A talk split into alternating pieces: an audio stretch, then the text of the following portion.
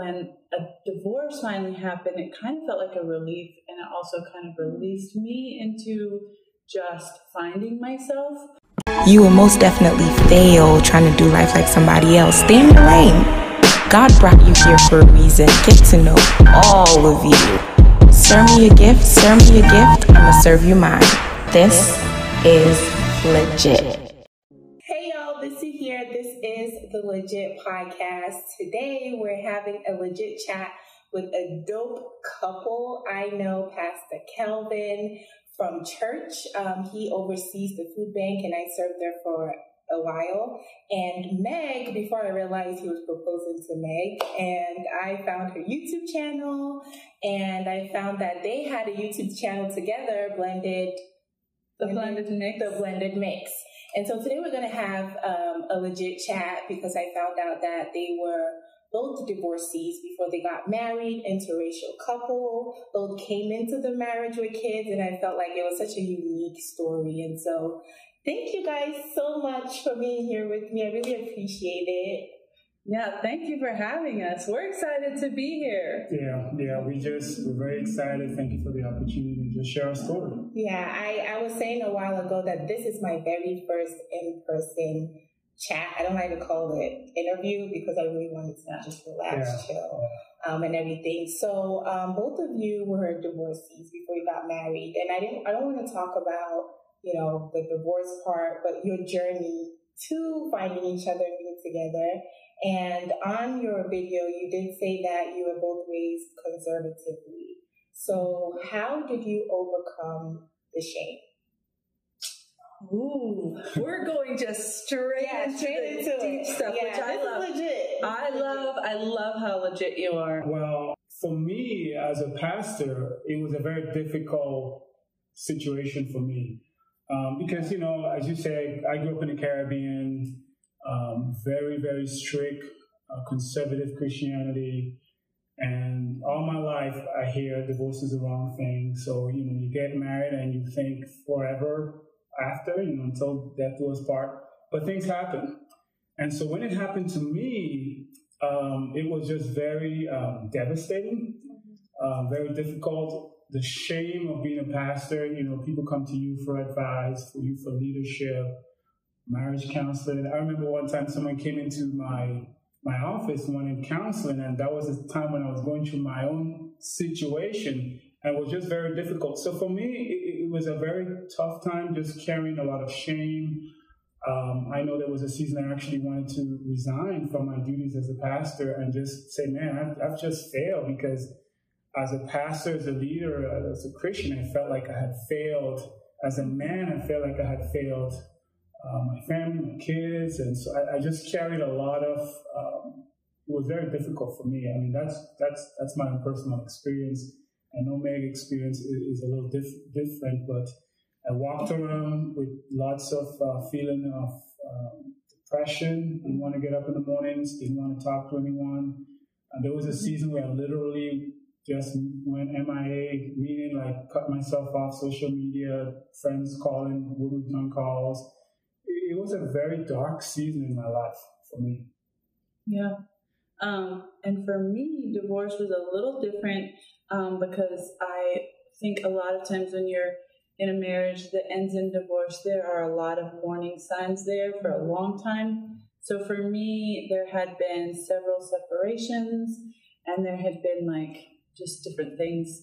So when a divorce finally happened, it kind of felt like a relief and it also kind of released me into just finding myself. I know we both talked about how in marriage we both lost ourselves. Yeah. Um, Kelvin was married for 18 years. I was married for eight years, so almost 10. And my marriage, because I grew up really conservative, and we're talking homeschoolers, we're talking like super, super conservative, and I was actually betrothed and kind of, my, my first marriage was arranged by our parents, or, you know, they all knew about it, and then they approached me. And so that was kind of how all that began. And I was super young, I was 18. And so going into marriage at such a young age and not knowing who I was, and then having things, you know, so going into divorce, I probably should have felt like I was a failure because I, you know, was a Christian at the time, but instead I think it was more like relieved, yeah. And then um, I actually had, um, I went through depression within the marriage, but then afterwards I just was like, everybody just saw me blossom and I started doing, I don't know, finding out what I liked and just being independent really um, brought me to life. So it was a little different for me. Wow, that's really interesting. Yeah. That's that's really interesting how it's it's different. Um, Pastor Kelvin, I want to ask how the divorce. You're still a pastor, so I wanted to ask how after those seasons of depression, going MIA and everything, how um, did that change your perspective? You know, mm, in pastoring, yeah, yeah. how did that? How did yeah. you evolve in that? Yeah. Yeah. Um, for me, I, this is a great question because I've always preached about what it's like to fail, what it's like to um, not have things work out, and how God comes and He redeems. And sometimes you say things and you don't really truly understand what it meant until my divorce, because after the after experiencing the divorce and after experiencing God's grace on my life, God's redemptive purpose of my life because one of the things that really helped me to move forward was to understand that marriages do fail, but God still loves you, but God still wants to, um, has destiny for you and have purpose for you. You as an individual don't cease to be everything that God's created you to be. In other words, Jesus didn't die for uh, marriage. He died for individuals.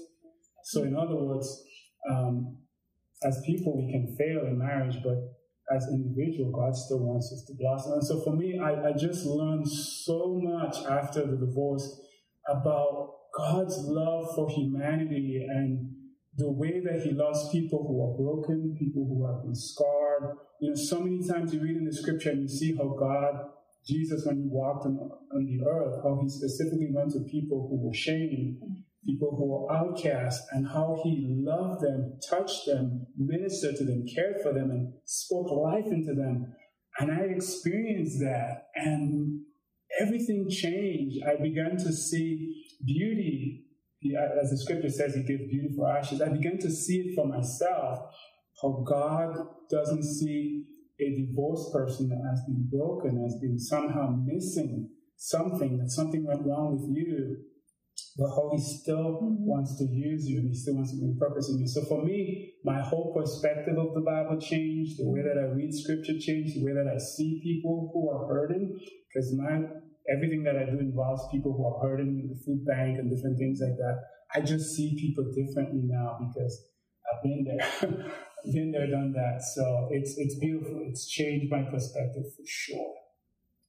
Do you think um, the shame was more external or internal? And what I mean by that is, do you think it was because you um, were so worried about what everybody was saying or how they would look at you, or it was just like mm-hmm. your own insecurities coming to light? Meg has written a lot about shame, so she can chime in on that in a few minutes but definitely it's it's it's people. Um, what are people going to think about me? What are people going to say? You know, uh, there's all these voices. Um, sometimes you make conversations in your head as you walk by people. I wonder what they're saying about me. I wonder what people think about me. But technically, when I began to find wholeness and healing within myself, um, internally, I find myself to be the way I saw myself was, man, there's nothing wrong with you. You're good. You're fine.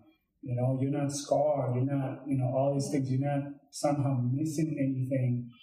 But I had to somehow find it within myself, then silence the voices. But definitely the shame came from what people thought.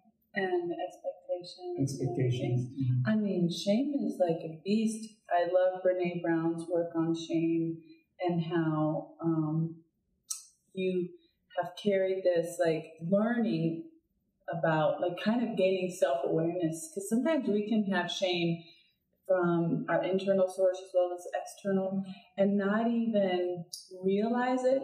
So I was around a mentor uh, early on who would pick up shame in my tone.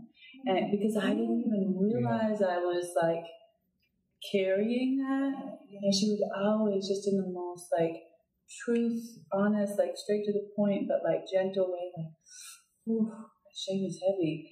And I would be like, oh, wow. And what I realized in through the healing process and um, very intentionally working toward healing, which we'll probably talk more about later, was that the, the more and more I healed, the less and less shame I was allowing to like be put on me or to put on myself. Because I'm very hard on myself. And um, the more hope I would have as a result. So I found out that shame would just cancel my hope and like, you know, my creativity. So the more I was creative and the more I was loving myself and finding wholeness, the less um, I think I cared about what other people thought. But I think I had gone through a couple seasons in life before my divorce where I wasn't making the best decisions. So I had already battled that whole shame thing. So I did, I think I did come out of that, my divorce and all that season feeling like, you know, I'm just second class. Like, I don't know. But um, that had to change. It changed before I met Kelvin, for sure. Hey, I'm so glad you listened to the end. I found this episode to be insightful. I think it was super interesting how Meg felt relief after her divorce. While I don't think relief comes without pain, um, because any kind of separation stings, right? And Kelvin, on the other hand, felt devastated and dealt with a lot of shame, especially as a pastor, right? But while this is the end of this episode, it is not the end of Kelvin and Meg's story. So be sure to stick with us, subscribe on Apple Podcast and YouTube so you do not miss the next part of this. Until next time, I'll catch you on the next one. Bye. This is legit.